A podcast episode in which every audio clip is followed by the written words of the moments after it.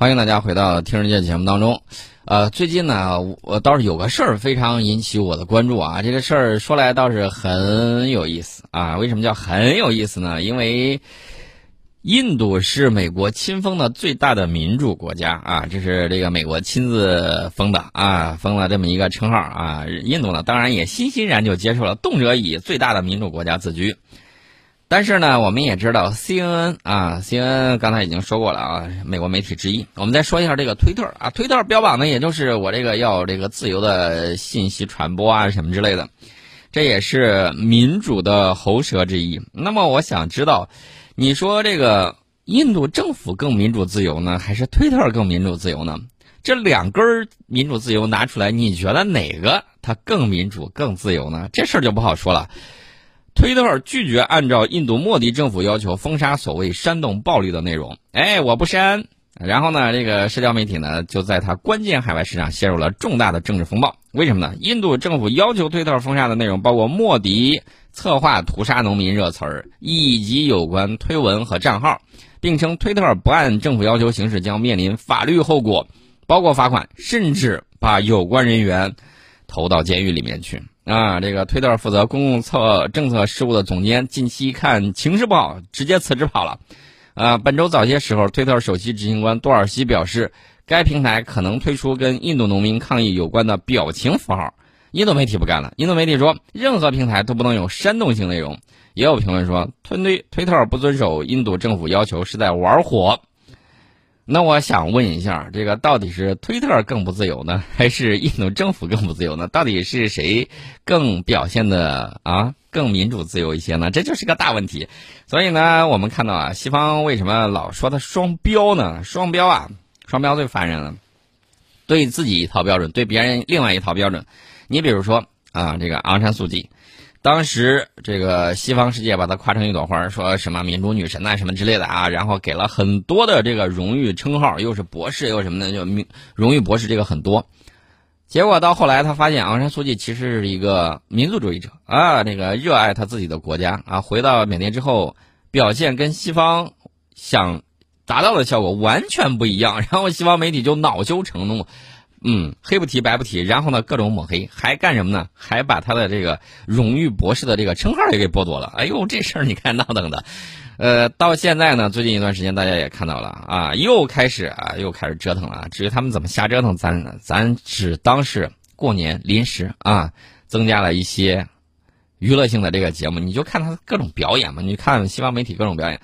所以呢，还是回到我们刚才那个话，你觉得印度？和印度这个全世界最大的民主国家，和推特美国的这个互联网信息传播自由传播的急先锋，到底谁更自由，谁更民主呢？啊，这是个大问题啊！这个这个可以留给他们好好去探讨一下。另外呢，我说另外一个事儿啊，什么叫另外？我再说另外一个事儿呢，就是这个主要是跟印度说的，你别在那儿瞎折腾了。这个巴基斯坦最近试射了短程弹道导弹啊，可以搭载核弹头了。巴基斯坦。呃，陆军在这个，我想想啊，时间应该是上周三，成功试射了一枚能够携带核弹头和常规弹头的短程地对地弹道导弹。这个射程呢是三百公里。这个导弹的名称叫加兹维纳啊。这个导弹的发射呢是巴基斯坦陆军战略司令部呃年度野外训练演习的一个重点。巴基斯坦的核导弹计划呢，主要就是一为了应对来自邻国印度的威胁。由于印度国力占优，而且经常进行导弹试射实验，并且双方都有核武器啊。自一九四七年从英国获得独立以来，两国的三次战争有两次都是为了克什米尔地区。有争议的克什米尔地区呢，被两国瓜分，双方呢对该地区都提出了完整的领土诉求。那么，这个加兹维纳短程弹道导弹是巴基斯坦用于阻挡印度装甲部队的重要手段之一。该导弹呢是我国东风十一短程弹道导弹的外贸型号 M 幺幺的这个仿制型。这个导弹呢能够搭载大概一吨重的战斗部，射程三百公里，可以搭载目前巴基斯坦为它配备的战术核武器。那么，巴基斯坦陆军呢有 M 幺幺，有加兹维纳，还有这个呃加兹纳维，还有沙欣等多型。多种该型这个短程弹道导弹啊，这是相关的这个情况。所以说呢，接下来我们看印度怎么回应吧，这是相关的这个情况啊。顺便说一下，美国媒体呢最近也没闲着，我有时候老说一个什么情况，就是有的时候啊，你会发现外媒比咱们更积极，想要了解我们装备发展的那个动态。啊，最近呢，这个美国海军新闻网站啊又唧唧歪歪了，说啊，我这个看商业卫星图片，我发现位于葫芦岛的这个渤海造船厂船坞之内发现了疑似新型潜艇的尾部构件。那这个商业卫星照片呢，是由美国卫星公司萨尔科技。所拍摄的啊，并且已经在谷歌地球上更新了渤海造船厂内部的这个图像。大家比较担心说，哎呀，这个谷歌卫星什么之类的，天天在头顶上看，难道没有防它的办法啊？啊，虚则实之，实则虚之，虚虚实实，让他摸不清头脑，啊，制造一些假信息也没什么不好的啊。这个消息来源或者怎么着呢？我第一，我不做肯定，也不做否定，该来的它总会来的啊。所以说呢，大家敬请期待。大家等那个 the next 不是等了这么长时间，大家虽然急，不是也在耐心等待吗？所以说不要急啊，这个大家要注意啊，新型的这个轰炸机啊，包括新型的这个核潜艇，包括新型的这个那个新型的这个那个，都会有的啊，慢慢的来，国家该让你知道的时候，自然而然就让你知道。通常是什么样的情况呢？通常就是。美国在重大战略问题上又开始这个想那个玩一些小花招的时候啊，通常在这个时候，我们都能够见到啊，传说中神龙见首不见尾的大杀器啊，以及我们的镇国神器，让他好好感受一下。另外，我再提醒一下其他国家啊。当美国说你有大规模杀伤性武器的时候，你最好有，而且要很多啊，不然的话不好意思啊，那个伊拉克就是前车之鉴，利比亚也是，那卡大佐以生命啊证明了这么一个问题是成立的，所以呢，你就不要再犯这个任何的犹豫，该有的时候一定要有啊。这是我们说到的这个新型潜艇啊，这个美国媒体天天盯着我们的这个装备的这个发展，大家不要上他们当。间谍呢，通常会在网站上说：“哎呦，我看见有个什么东西，然后怎么怎么样，抛砖引玉啊，引起有些人就得不得在那儿说。还有一些呢是属于什么呢？还有一些就是他故意给你唱反调，说：哎呀，你这个不对，我说的什么啊？抛出一两个明显错误又带一些正确的东西，呃，勾引你接着往下说，然后他获得他想要的东西啊。这种东西在网上太多了，所以说呢，大家一定要注意。”呃，这个保密不要泄密，发现有人套话呀什么之类的啊，记得及时拨打幺二三三九啊，这个大家一定要注意啊。这是我们给大家提到的一些信息啊，这个我们的新潜艇啊，早晚会有的，你不用担心；我们的新航母早晚也会有的，你也不要担心。这是板上钉钉的事情，大家都能够看得出来趋势的这种发展，无非是你早一点知道和晚一点知道、晚一点看见的这个区区别，所以大家一定要注意啊，在这个。呃，看到我们国家军事装备欣欣向荣、不断发展的同时，也坚定的要保守秘密啊！这是我们给大家提了个醒。顺便说一下啊，这个美俄啊，最近正式延长了核军控的这个条约。之前我们没给大家聊，这个军控条约呢，本来是在二零二一年的二月五号期满。呃，在这个期满之前，美国与俄罗斯达成了新削减战略武器条约，延长了五年。呃，到什么时间呢？也就是二零二六年的二月五号，这个新削减战略武器条约呢延期，可以确保在这个时间啊，这个双方呢都对双方的这个洲际弹道导弹、潜射弹道导弹和重型轰炸机拥有可验证的这种限制。然后呢，俄罗斯外交部也强调了，说俄罗斯总统普京与美国总统拜登一月二十六号的通话，对达成这项呃这个协议呢起了关键性的这个作用。俄罗斯与美国签署的新削减战略武器条约，二零一一年二月五号生效。双方呢，按照这个协约的规定，应该在条约生效七年之后，将各自部署的这个核弹头削减到一千五百五十枚，将核弹头发射装置的数量减至八百件。呃，啥概念呢？就是咱囤这些东西足够把地球毁灭好多次，没必要搞这么些吧？这个保养起来也特别的费钱。呃，咱俩同时都少一点，你少一件，我也少一件，我少一件，你也少一件，咱们就这个样子啊。然后这个样子的话呢，一方面咱各自都省力，然后呢，避免出现什么呢？蜘蛛博弈那种情况啊。所以呢，这这两家呢就终于达成了协议。不管怎么说，这个协议总是比较好的啊。这个条约目前是俄美之间唯一有效的军控条约啊。希望他们再接再厉。当然了。一方面完成了重大战略协议的这种延期，另外一方面啊，美国媒体就在那儿唧唧歪歪，说啥呢？说为了与中俄竞争，美国必须重新定义备战啊，还在积极的备战。大家看到没有？他倒真的是整个带弹。我们千万不要在和平的时间里面太长了，然后呢，你就认为世界就是理所应当。不要忘了，我们离我们不远，战争其实并不遥远。你比如说阿富汗，你比如说伊拉克，路边炸弹天天响；你比如说叙利亚，现在战争还没有结束；你比如说利比亚。依然在动荡之中，离卡大佐生死国灭为天下笑矣，才过了几年呢？这个事情还没有完呢。那除了这些之外呢？你包括其他有一些热点地区也是剑拔弩张。我们只是生活在了和平的国度啊，并不是这个世界已经天下太平、马放南山、刀枪入库了，不是这个样子。所以说呢，还需要。我们的人民军队啊，这个整个带弹，把危险阻挡在我们的这个远方。这是我们给大家提了个醒。然后呢，我们进一下广告，广告之后我们跟大家接着聊。欢迎大家回到《听世界》节目当中。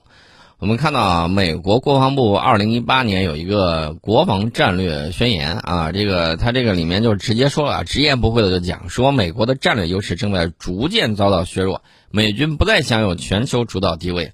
若要保持竞争力，那必须进行根本改革啊！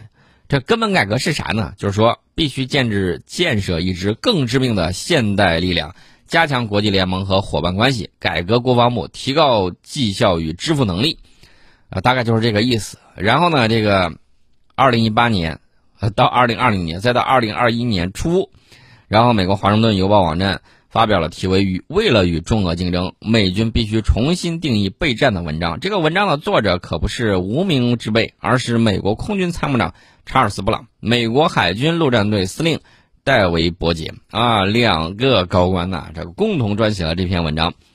呃，其实呢还有别的意思啊，啥意思呢？大家注意啊，民主党政府呢打算削减军费，打算削减军费，然后呢，所以说呢，大家就明白了吧？为啥在这个档口？然后这个钱啊，这个方式要钱的方式就这么来了，啊，意思就是我们不行啊，现在实力很弱呀，你看我马上就要被他们给啐了，甚至有谣言说这个什么中国军队已经出现在了加拿大和美国的边境啊，谣言啊，美国的这个谣言居然还有很多人就信了，你看他愚民愚到什么样的这种程度，啊，解放军还说，哎，我咋不知道我有这样的能力？我倒是希望我有，我也希望他有。啊，我也希望解放军有拥有这样的能力，可以在洲际之间快速的这个部署。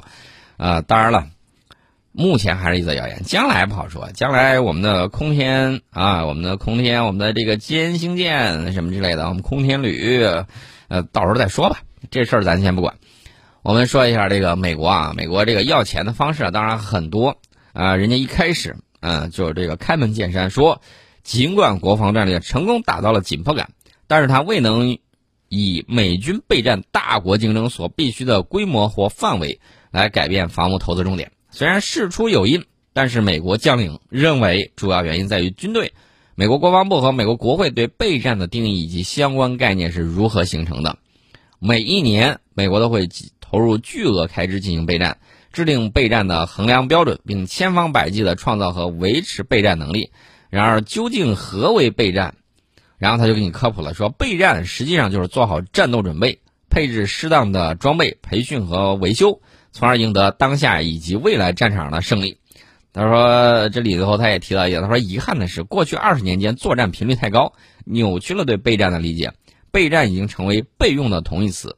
换言之，备战部队就是马上可以部署部队，做好了今夜战斗的准备。